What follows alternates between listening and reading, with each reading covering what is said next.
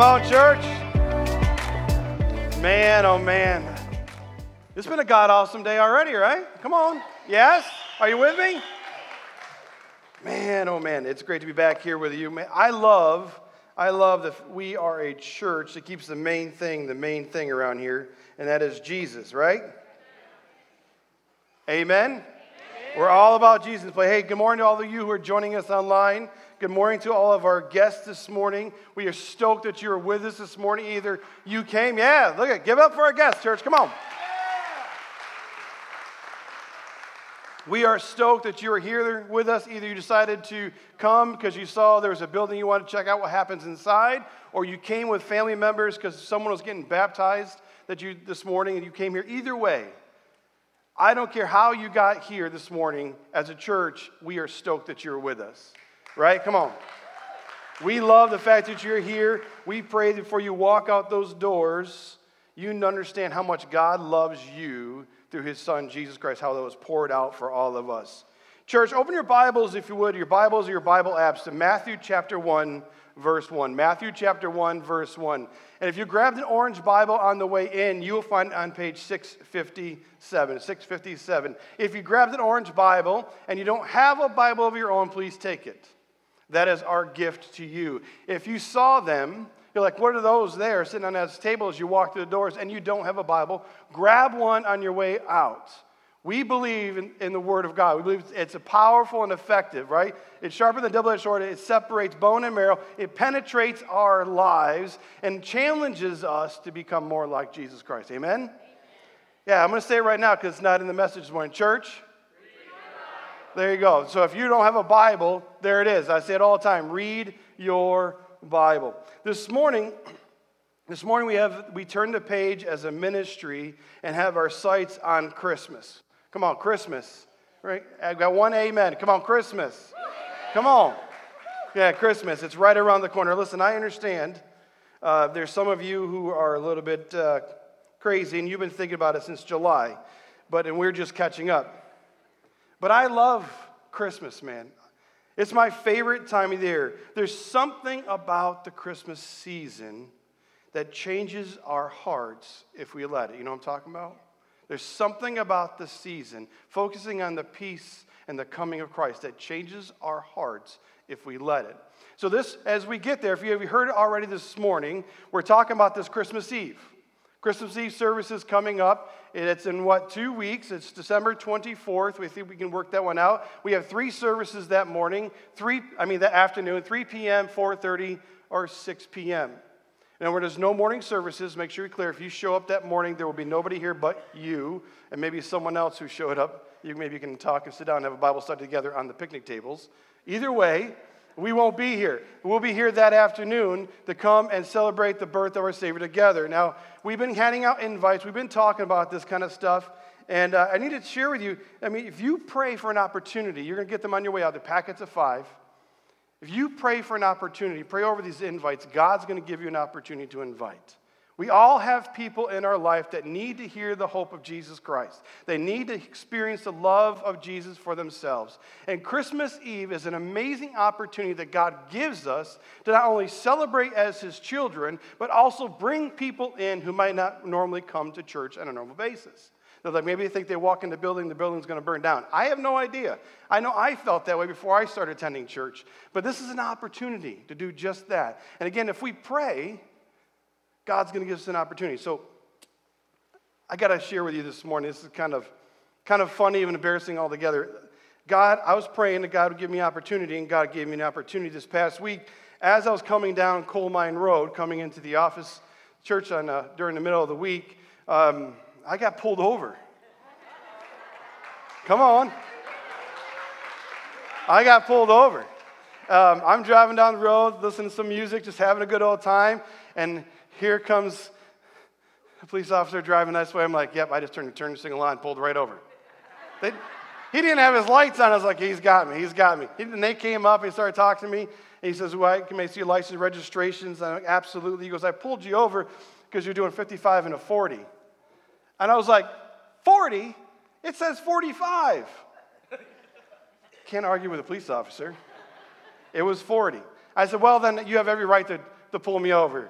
And so he says, you, everything checks out. I'll give you a warning this morning. We're going to let you go. And I said, that's awesome. He went back. And, and then I started realizing in my driver's license it has an old address. I uh, hope he's not watching. Hope he's not watching this morning. It has my old address. And so I could get a ticket for that. I think I am going down this morning. There's no way I'm going to make it to the office. And so he proceeds to come up and he tells me, he said, Well, here's your warning, thank you. I said, Officer, thank you so much for your kind. Can I just do something odd? He goes, What's that? I said, Can I invite you to Christmas Eve services at Vertical Church? Come on. Come on. He just laughed at me and he goes, What are you, one of the ministers there? I'm like, Yeah, one of the pastors. You come. It's an amazing place. I'm on my way there right now. So listen, do not think that God won't give you an opportunity. If you want one, just go 55 down coal mine and God will present you with an opportunity, all right? Shoot. I'm a stinking mess. Thank you, Jesus, for that opportunity. I hope he comes. Oh, my word. So you get some invite cards, friends. Hand them out, pray over them, invite people to come. It's an amazing evening. We're planning, we're praying. It's going to be a lot of fun that, that night.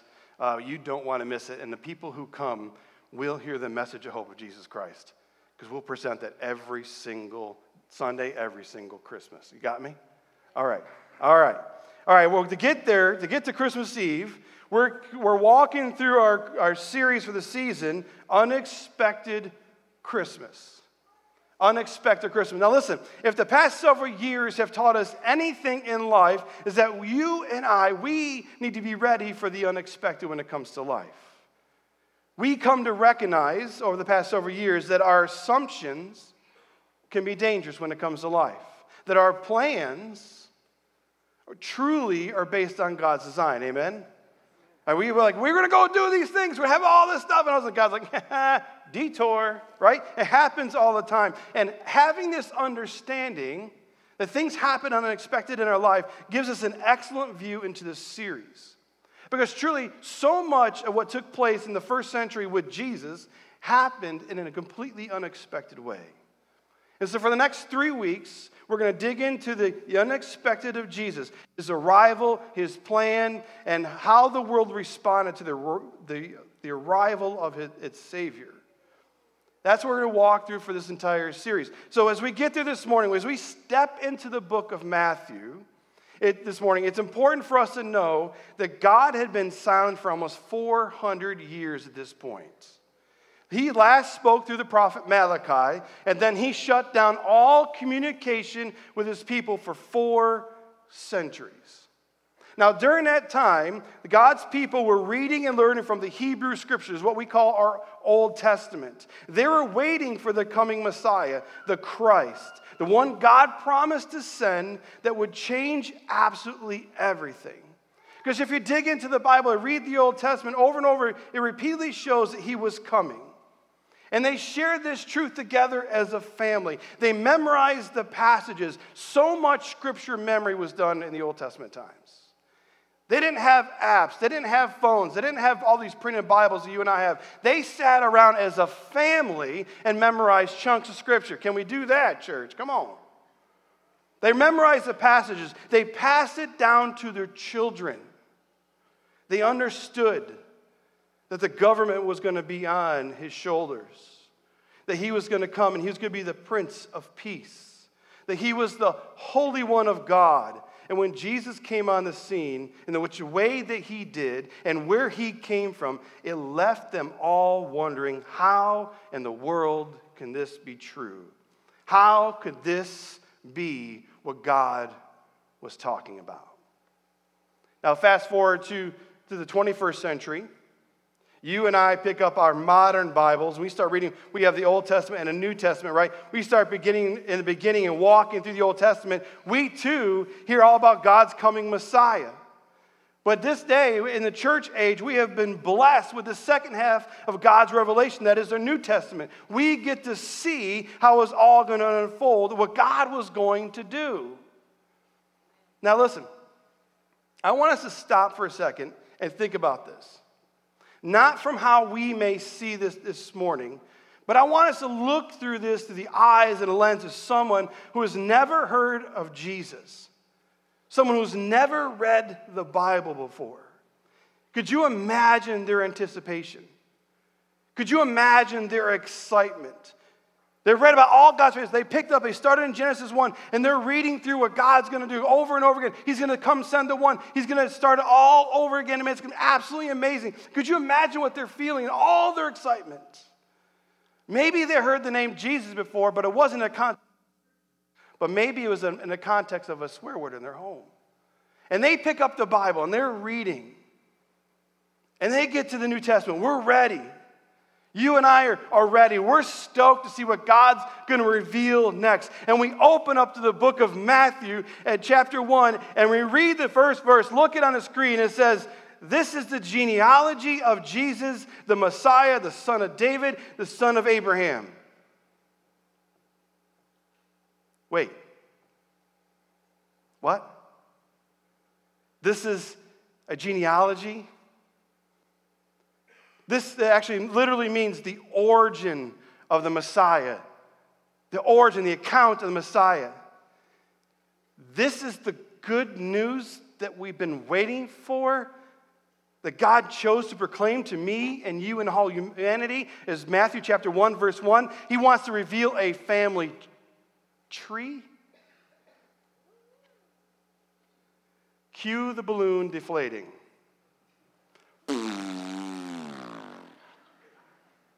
We're all excited. God's going to send the one. And next thing you know, God's going to reveal some amazing things to us. And it's a family tree. Now, listen, I don't know about you, but I've never been one to get all excited about my family's history.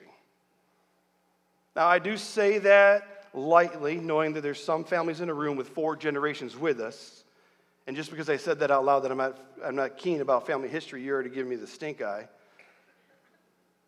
But there are some in my family that are all up in this kind of business. There's some in my family who have written books about my family tree, my history.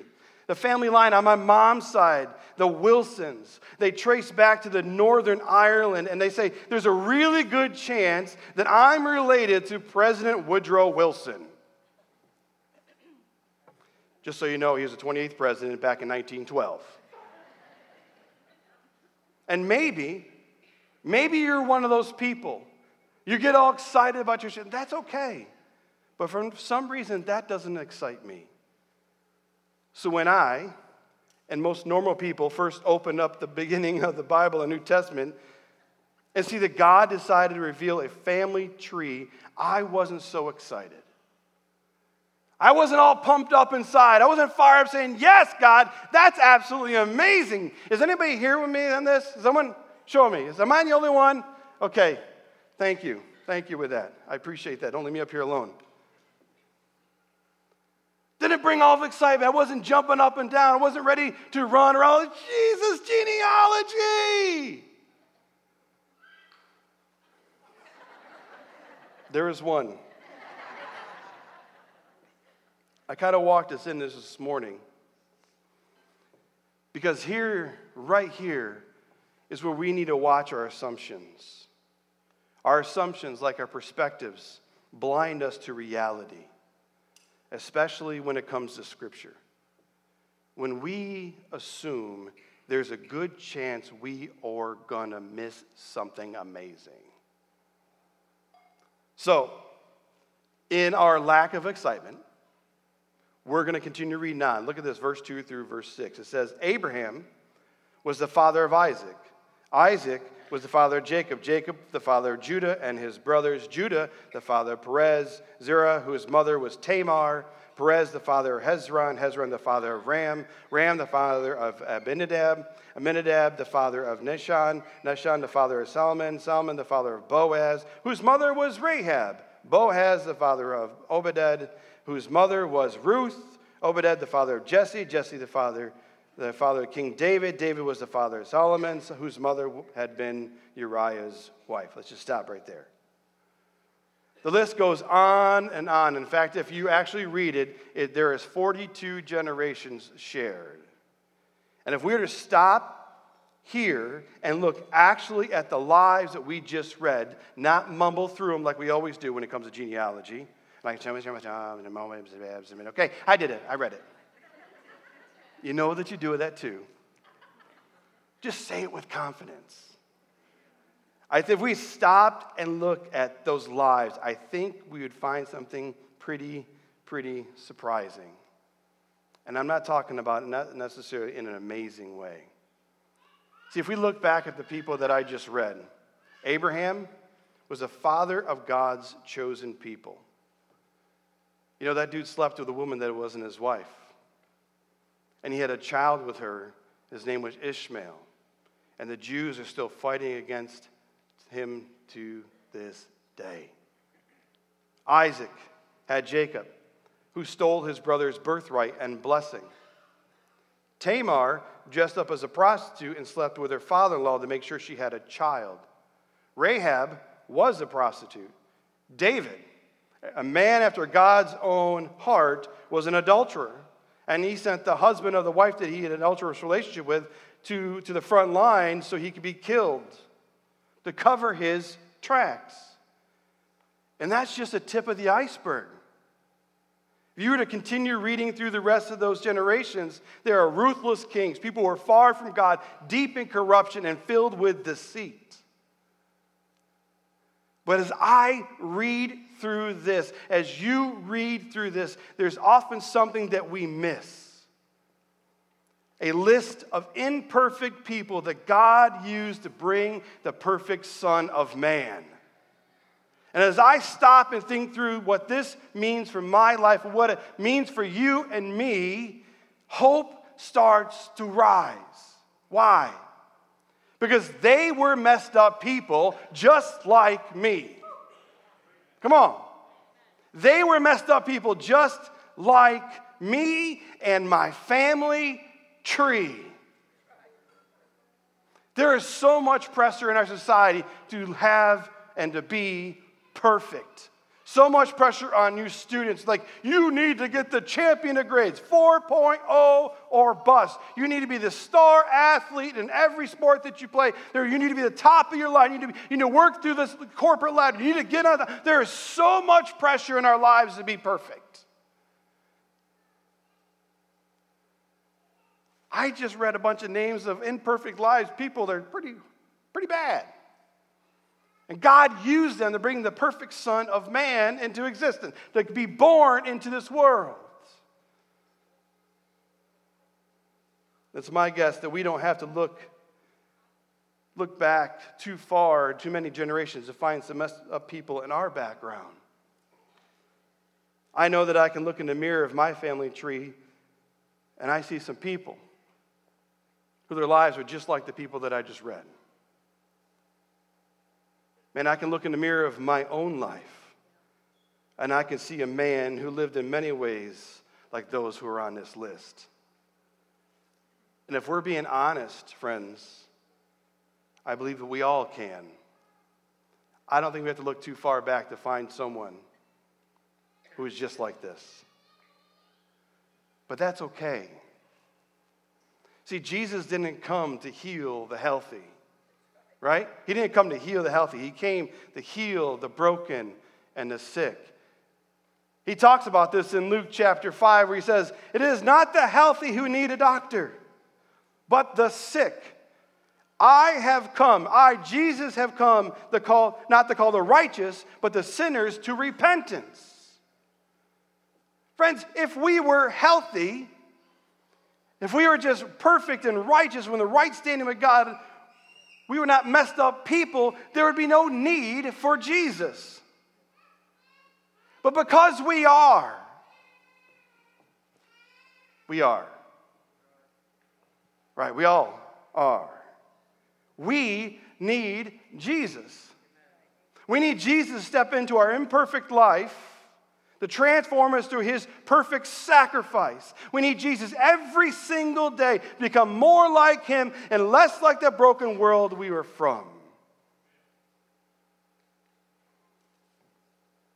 There's beauty in this. There's a beauty in this as God started his, his New Testament, the new revelation of Jesus coming this way. Because what it tells us is that no matter where you came from, broken family tree, a background full of messed up people consumed by sin. It doesn't matter how much of that past has carried itself into your life and what you have done. Friends, Jesus knew how messed up we are, and He came for us anyways. Come on. Romans 5 8 says, God demonstrated His own His love for us. While we are still sinners, Christ what? He died for us. While we were still sinners, broken, rejecting Him, pushing Him away, living for ourselves, He came 2,000 years ago and He died for us today. Friends, that's perfect love. I am so thankful that our salvation is not wrapped in how we live or measured up through the fullness, but measured up through the fullness of His grace. That's the depth of God's love for us. He decided to come and make a way for the forgiveness of sins in an unexpected way. Now, I believe that there are many in this room this morning that need to hear this today. Because you've been walking through life carrying baggage that's crushing you. The baggage of your family's past or even your own. You look into the mirror and think, there's no way that God would love me or want me, let alone to be with me for all eternity. Or maybe you're in this room this morning and you've given Jesus your life. But there's some things that you've been doing or have done that you're walking in shame. You're keeping your head on the ground and you believe that why would God forgive me for living like this?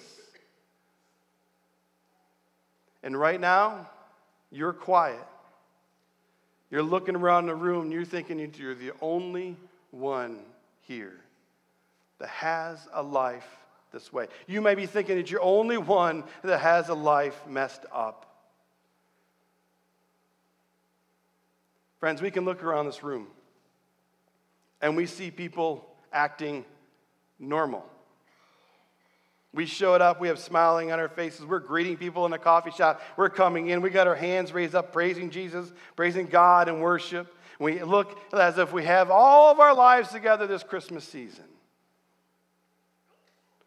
Let me just tell you, that couldn't be further from the truth. If you feel like you're alone, look around the room. We all have messed up lives one way or the other. That is why every single one of us needs Jesus. We need Jesus for salvation, and we need Jesus in our life every single day afterwards. Matthew West wrote a song a few years back called Truth Be Told. And I want to share a few lyrics with you because I think it reveals the shell game that many of us play when it comes to living a life with Jesus. Here, listen to these lyrics. Lie number one you're supposed to have it all together. And when they ask you how you're doing, just smile and tell them, never better. Lie number two everybody's life is perfect except yours. So keep your messes and your wounds and your secrets safe with you behind closed doors. Truth be told, the truth is rarely told. Now I say I'm fine. Yeah, I'm fine. Oh, I'm fine. Hey, I'm fine but I'm not. I'm broken. And when it's out of control, I say it's under control, but it's not, and you know it. I don't know why it's so hard to admit it. When being honest is the only way to fix it, there's no failure, no fall, there's no sin that you don't already know. Let the truth be told. Friends, if you are one of those this morning who are hiding, God is speaking directly to you, to your baggage, to your pain, to your past, to your loneliness, to your shame, to your fear, to your struggle, to your addiction, to you. Jesus came in an unexpected family tree, in an unexpected way, to lay down his life for an unexpected people. You and me. Come on. I mean, think about this. Understanding that simple truth should plow us over with hope this morning. Knowing that my past and present failures, where I came from, who I came from, doesn't carry one ounce of weight to my redemption story and the joy I receive for Jesus, just just blow our minds. Hallelujah, we've been shouting, right? Come on. Tell me doesn't fire someone else in this room. That no matter what you've done in your past, what you did last night, it doesn't weigh into what Jesus wants to do and can do in your life if you let Him. You're imperfect. Embrace it. We all are. That's why God sent His Son. Hope was born. And every Christmas for the past 2,000 years is a reminder that every life is a story. And every story has a beginning and an end. And what we have to decide this morning, friends, will you allow God to finish your story in an unexpected way? Will you allow God to finish your story in an unexpected way? The end's not written yet, is it? Is it? As long as you have breath in your lungs, you have hope within your grasp. You can let this Christmas season be the one that defines your eternity and proclaims God's glory. But you have to decide if you're going to allow Him to do that. John chapter 1, verses 12 and 13. Yet all who died to receive him, those who receive him, those who believed in his name, he gave right to become children of God. Listen to this. Children not born of natural descent or human decision or husband's will, but born of God. Friends, this is telling us God is waiting right here, right now, wanting to choose you, you coming into his life. But you have to make the decision will I let him or not? Has nothing to do with your past, has nothing to do with your family's past. Salvation has everything to do with Jesus and what he has done in, your life, allowing him to step in your life, surrendering your life to him. He is still wanting to write your story. C.S. Lewis says this We must stop regarding unpleasant or unexpected things as interruptions of real life. The truth is, interruptions are real life. The unexpected things are real life. And I hope and I pray that right now your life is being interrupted. I hope your life is being interrupted in an unexpected way with the truth of the gospel. You are living a real life, and it's time for you to grasp the truth of how much God loves you, church. If you've never given your life to Jesus and made him the Lord of life, will you use this interruption this morning in your life, right here, right now, to make the decision that changes everything? Will you do that? Don't let your past define your future. That's Jesus' job.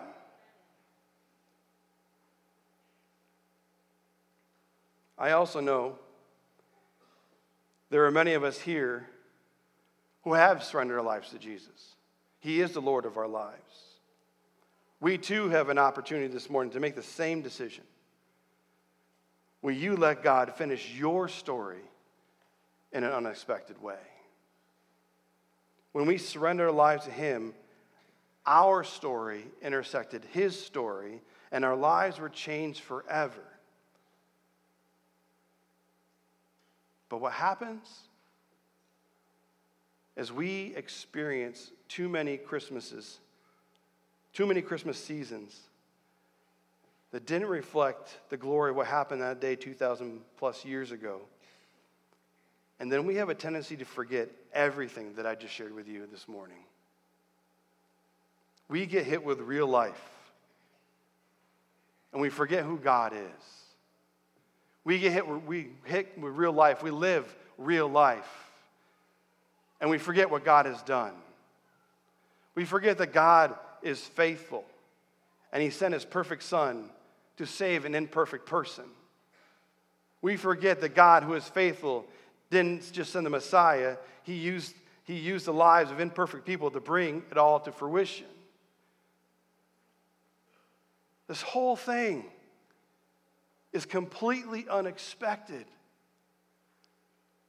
And we get so wrapped up in this season, like Dre was talking about this morning. We get so busy, make about so much. I wonder, I wonder if we can just pull this all back. I wonder if this Christmas season we just pull it all back to the origin of all things. The origin of Christmas, the origin of Christ, the Messiah, the, our son, his son is born. And maybe, maybe we'll start embracing the truth of what God wants to speak to us this week or this season. Don't make it about everything else in this world. Pull it back to order. That's why God started it this way. This is the origin of the Christ. Perfect God lived a perfect life who died for an imperfect people. Maybe that's what we should hold to this Christmas. You with me, church? But as we sit here this morning, it reminds me that God is not done. God still uses imperfect people. In fact, God uses imperfect people to point others to his perfect Son. So as you pull it back, the origin of Christmas, the origin of Christ's birth, your life becomes a testimony to all those around you who need Him. You with me? What an amazing opportunity that God has given us. Not only what He's done in our life, but we can share that truth with everyone around us. Amen? Imperfect, unexpected family tree brought a baby boy into this world to change lives forever. God loved, so he gave. We believed, so we received. Who do you need to go tell? Today. So listen, I know you feel like things are messed up in your life. I know things are like you, you're imperfect, so am I. Just come and hear about Jesus. And let this Christmas season be the best ever. Let's pray. Father, we thank you for this morning. Thank you for your word of truth. God, I pray you know I was just joking about Matthew chapter 1, verse 1. Because you revealed so much in those verses your power, your majesty, your authority, your redemption, what you can accomplish. We see things in this world like there's no way. But we know what Scripture says with God, it's, in, it's not impossible, it's possible. Thank you for revealing it to us, Lord. That we don't have to be perfect because your Son is.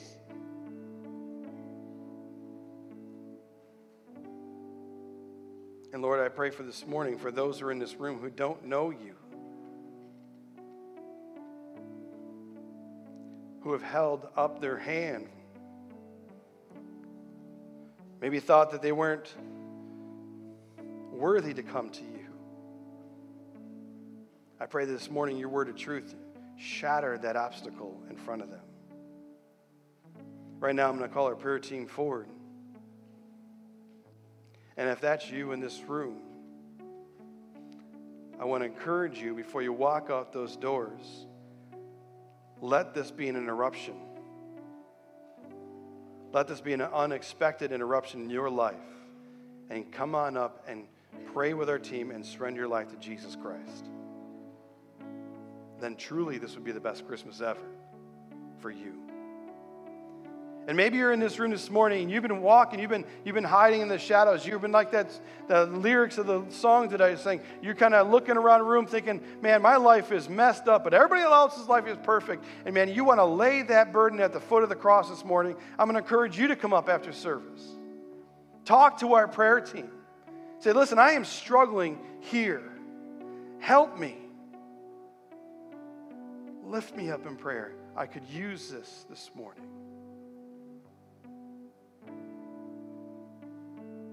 God,